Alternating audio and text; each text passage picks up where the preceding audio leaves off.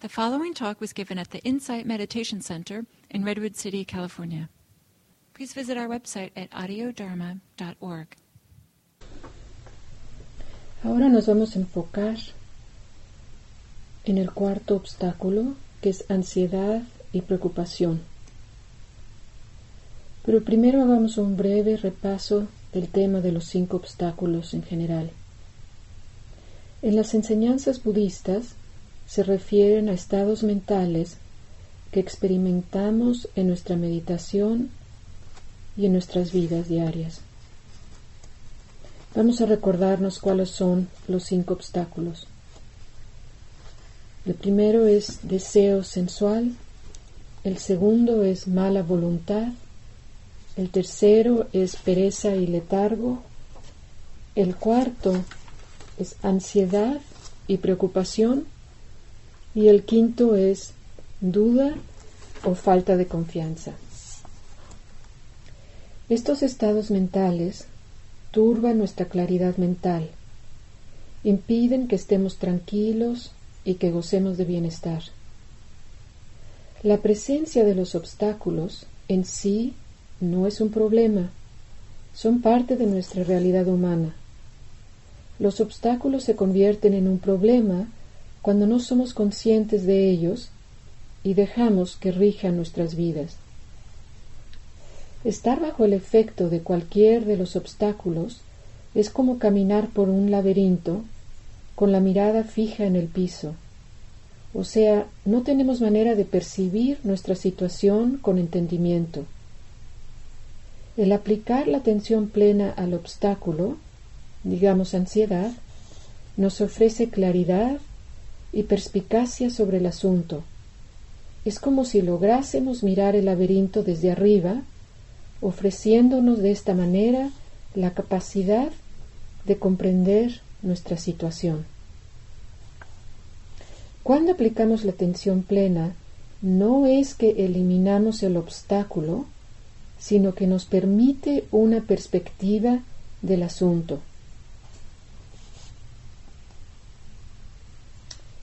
Ahora vamos a ver algunas maneras de trabajar con los obstáculos. Primero, es muy importante reconocer su presencia en el momento presente y luego con mucha práctica hasta el momento preciso en que aparecen. Es importante tener conciencia de su presencia porque en el momento que estamos conscientes no nos dejaremos manipular tan fácilmente Sabemos que nuestra claridad mental y sabiduría están comprometidas en el momento. Y entonces nos esperamos a tomar decisiones o a actuar hasta que tengamos claridad. También es importante investigar su presencia para familiarizarnos a fondo de cómo opera en nosotros el obstáculo por ejemplo, el tercero, la pereza, lo podemos observar cómo afecta nuestro ritmo energético durante diferentes horas del día o de la semana, cómo se expresa en nuestro cuerpo y mente. Esto es de gran beneficio para el autoconocimiento que nos lleva a la confianza en nosotros mismos. Después de investigarlo pasamos a la aceptación. Aceptar su presencia aunque sea desagradable.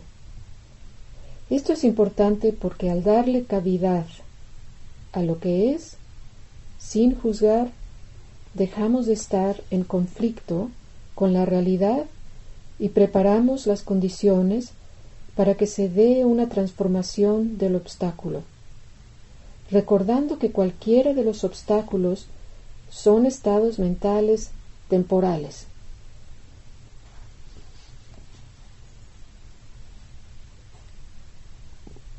También es importante investigar qué actividades mentales o en mis acciones en la vida diaria promueven los obstáculos. Por ejemplo, en el caso de ansiedad, ciertas actividades como ver películas de horror o violentas tienden a promover la ansiedad. Entonces, es parte de esta investigación el practicar tomar decisiones conscientes y sabias que promueven el bienestar de un momento al otro. Aunque no parezca importante, pero es de mucho beneficio el apreciar cuando un obstáculo desaparece o simplemente baja de intensidad. Esto puede convertirse en una fuente de alegría que nos anima, que alimenta la vida espiritual y refuerza un estado de liberación de los obstáculos. También deseamos cultivar un núcleo estable, pese a la presencia de los obstáculos. Este núcleo nos ofrece confianza en nosotros mismos y entre más fuerte sea nuestra atención plena, más inquebrantable será este núcleo de estabilidad. Ahora, el detenerse a estudiar la presencia de un obstáculo reta la tendencia totalmente generalizada de rechazar y eliminar inmediatamente lo desagradable y de aferrarnos a lo agradable. La práctica de la atención plena, aunque no lo parezca, es una práctica radical que va contra la corriente de muchos intereses establecidos en nuestra sociedad, ciertamente comerciales. Entre menos seamos conscientes de nuestros sentimientos y de cómo operan estos cinco obstáculos en nosotros, más fácil seremos manipulados sin cuestionarlo. La meta principal del mundo del comercio es promover en nosotros deseos constantes, hacernos buenos consumidores y convencernos que esto y lo otro nos dará felicidad, esta felicidad que todos buscamos. No necesitamos condenar esta realidad sino simplemente ser conscientes de ella. Ahora vamos a ver el, término de ansiedad en Pali, la lengua del Buda.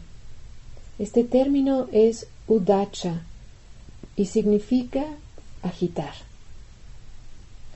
Imaginémonos que echamos un puñado de tierra en un frasco con agua y lo agitamos. El agua se convierte turbia y nos es imposible mirar a través del frasco. Esto es exactamente lo que sucede en nuestras mentes cuando estamos agitados. Nos es imposible ver nuestra vida con claridad. La ansiedad, en esencia, es una mente agitada que entre menos seamos conscientes de ella, menos sabremos cómo aplacar. Creo que es importante darnos cuenta que siempre habrá razones por preocuparnos o estar ansiosos. La disciplina de la atención plena nos enseña a reconocer que tenemos una opción de cultivar o no la ansiedad y preocupación. Un pensamiento ansioso, si no lo detectamos, producirá otro y luego otro. Esa es su naturaleza.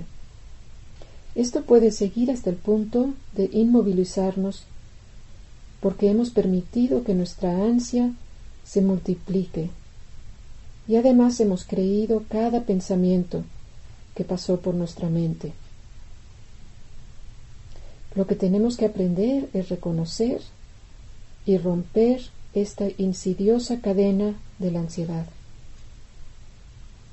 Si al surgir una idea ansiosa la reconocemos y la dejamos ir, la ansiedad no cobra fuerza. Esto me recuerda a una historia que se cuenta seguido en círculos budistas. Es la historia de un monje que en su retiro en una cueva decidió pintar un mural con un monstruo. Lo logró pintar tan bien que el monje dio el monstruo por real y salió corriendo de su cueva. Esto es exactamente lo que nos sucede a nosotros cuando creemos nuestras preocupaciones.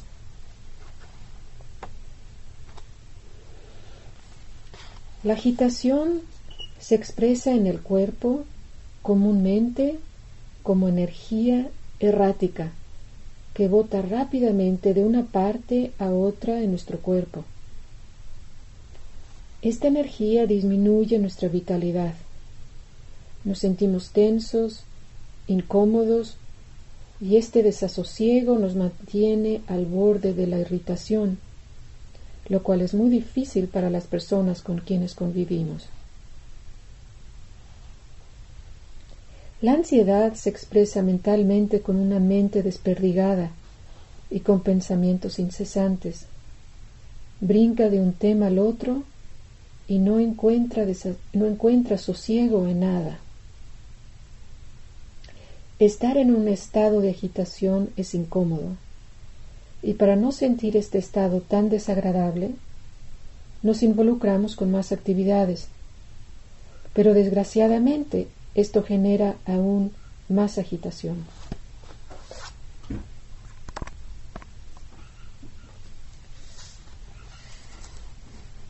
Recordemos ahora el significado del término obstáculo en Pali, que es Nivarana. El significado es tapar algo. Debemos preguntarnos, cuando nos sentimos agitados, ¿Qué es lo que hay debajo de esta agitación que no queremos mirar? Hay un ejemplo clásico y este es lo que en inglés llamamos el workaholic, o sea, la persona que trabaja en exceso. Es común que esto suceda para no tener que enfrentarse con la realidad que la vida personal es de gran pobreza humana. La segunda parte de este cuarto obstáculo es un tipo de ansiedad, la preocupación. La palabra preocupación viene del latín preocupatio. Esta palabra está compuesta del prefijo pre, que significa antes, y ocupatio, o sea, ocuparse. Entonces, preocupación es el ocuparse de algo antes de que esto se lleve a cabo. La ansiedad proyectada al futuro es la preocupación. Y aquí viene al caso recordar la famosa cita de Mark Twain. Mi vida consiste en una serie de desastres que nunca se han llevado a cabo. Entonces, detengámonos a considerar el porqué y el valor de la preocupación. Tal vez la preocupación mayor y más común está relacionada con nuestra autoimagen. Mucho nos preocupa cómo nos perciben los demás. O sea, tratamos de evitar que nos critiquen. Creemos que si prevenimos algunas cosas, o nos ocupamos de nuestra imagen, podremos controlar lo que los demás piensan de nosotros. Consideremos si esto en realidad es cierto. Una forma interesante que toma la preocupación es cuando se confunde con el amor. Algunos padres expresan su amor por sus hijos a través de preocupaciones constantes y esto resulta generalmente fastidioso para los hijos. Es provechoso preguntarnos de qué nos sirve preocuparnos. ser sensato y prever es provechoso, pero después es parte de la disciplina mental que practicamos aquí, la de no inclinar nuestra mente a la preocupación. Cuando hay preocupación, en vez de hablar incesantemente y propagar nuestra ansiedad, miremos la cara a cara y preguntemos, ¿qué es lo que me preocupa? Aclaremos qué debo y o puedo hacer.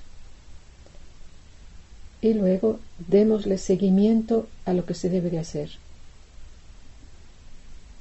Una vez que hemos llevado estos tres pasos a cabo, conscientemente soltamos la preocupación, porque seguir preocupándonos más allá de estos tres pasos no tendría provecho alguno. La ansiedad proyectada al pasado es el constante lamentarnos a lo que fue. Ahora, esto no es lo mismo de el arrepentimiento, porque el arrepentimiento tiene su valor, siempre que implica el reconocer algo indebido que hemos hecho en el pasado. En budismo, una vez que hacemos este reconocimiento, soltamos la cuestión y nos proponemos actuar más hábilmente en la siguiente oportunidad. Sin embargo, no cultivamos los sentimientos de culpa porque no se consideran útil. Ahora vamos a investigar qué tipos de actividades impulsan la ansiedad o preocupación. Primero que nada, una vida inmoral. Si nos involucramos con fraude, robos, mentiras, violencia, en nuestras acciones, garantizado que sufriremos de ansiedad constante. Cualquier dificultad de nuestra vida que no hayamos enfrentado y resuelto, tales como deseos frustrados, aversión reprimida, miedo o algo, miedo a algo o resentimiento, siempre nos causará ansiedad.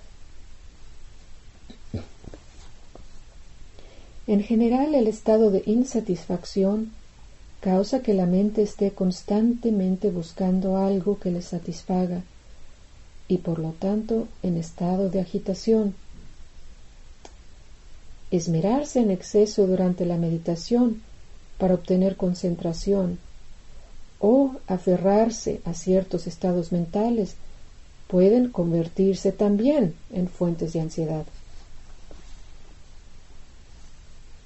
Ahora, hábitos poco sanos, tales como no hacer suficiente ejercicio, ingerir estimulantes en excesos, tales como el café, el té negro, chocolate o azúcares, o también no dormir suficiente.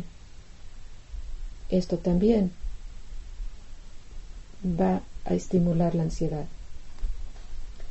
No regular los estímulos a los que nos vemos expuestos en nuestra vida diaria tales como la televisión, el cine o la red. O, también tener un estilo de vida extremadamente ocupada, de tal manera que todo lo tenemos que hacer rápido.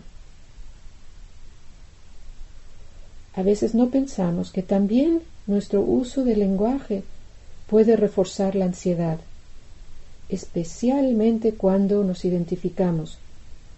Por ejemplo, si yo digo, yo soy una persona ansiosa, en vez de decir, en el momento hay ansiedad,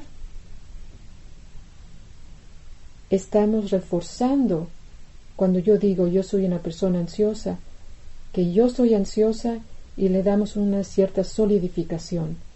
En cambio, si yo digo en el momento hay ansiedad, aquí no hay un yo y además estoy implicando que esto es temporal. O sea, el uso del lenguaje es tremendamente importante porque nos, nos, impacta mucho el cómo nos sentimos.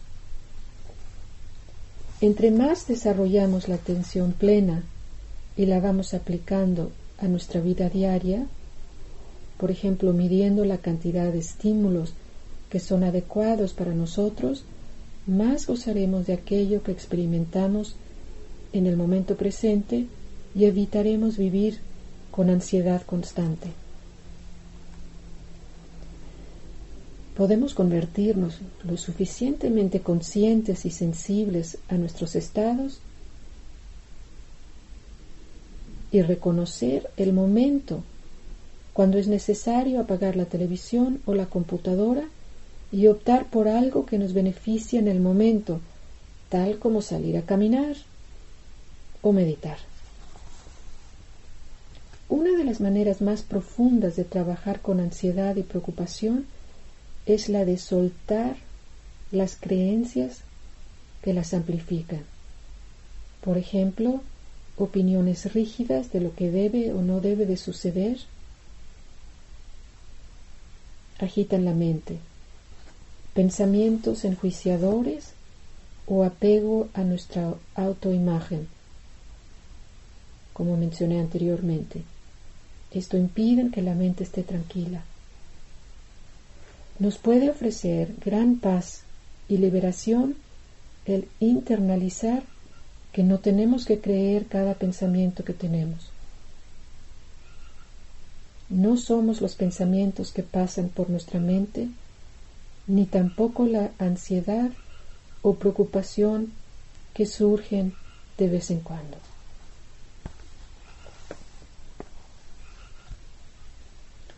Pensemos en el, en el, significado de la palabra sosiego. Esta palabra sosiego implica quietud, tranquilidad y serenidad. Su etimología es muy reveladora y pertinente para la meditación. Sosiego viene del latín sedere, que significa estar sentado. Este interrumpir la actividad frenética y sentarse a darle atención a nuestra ansiedad es la mejor medicina. El reto es que esto es lo último que queremos hacer cuando estamos ansiosos. Nuestro cuerpo nos empuja a estar en movimiento incesante. Se necesita enorme paciencia, disciplina y valor para sentarse a meditar cuando estamos bajo la influencia de la ansiedad. La paciencia es una forma de sabiduría.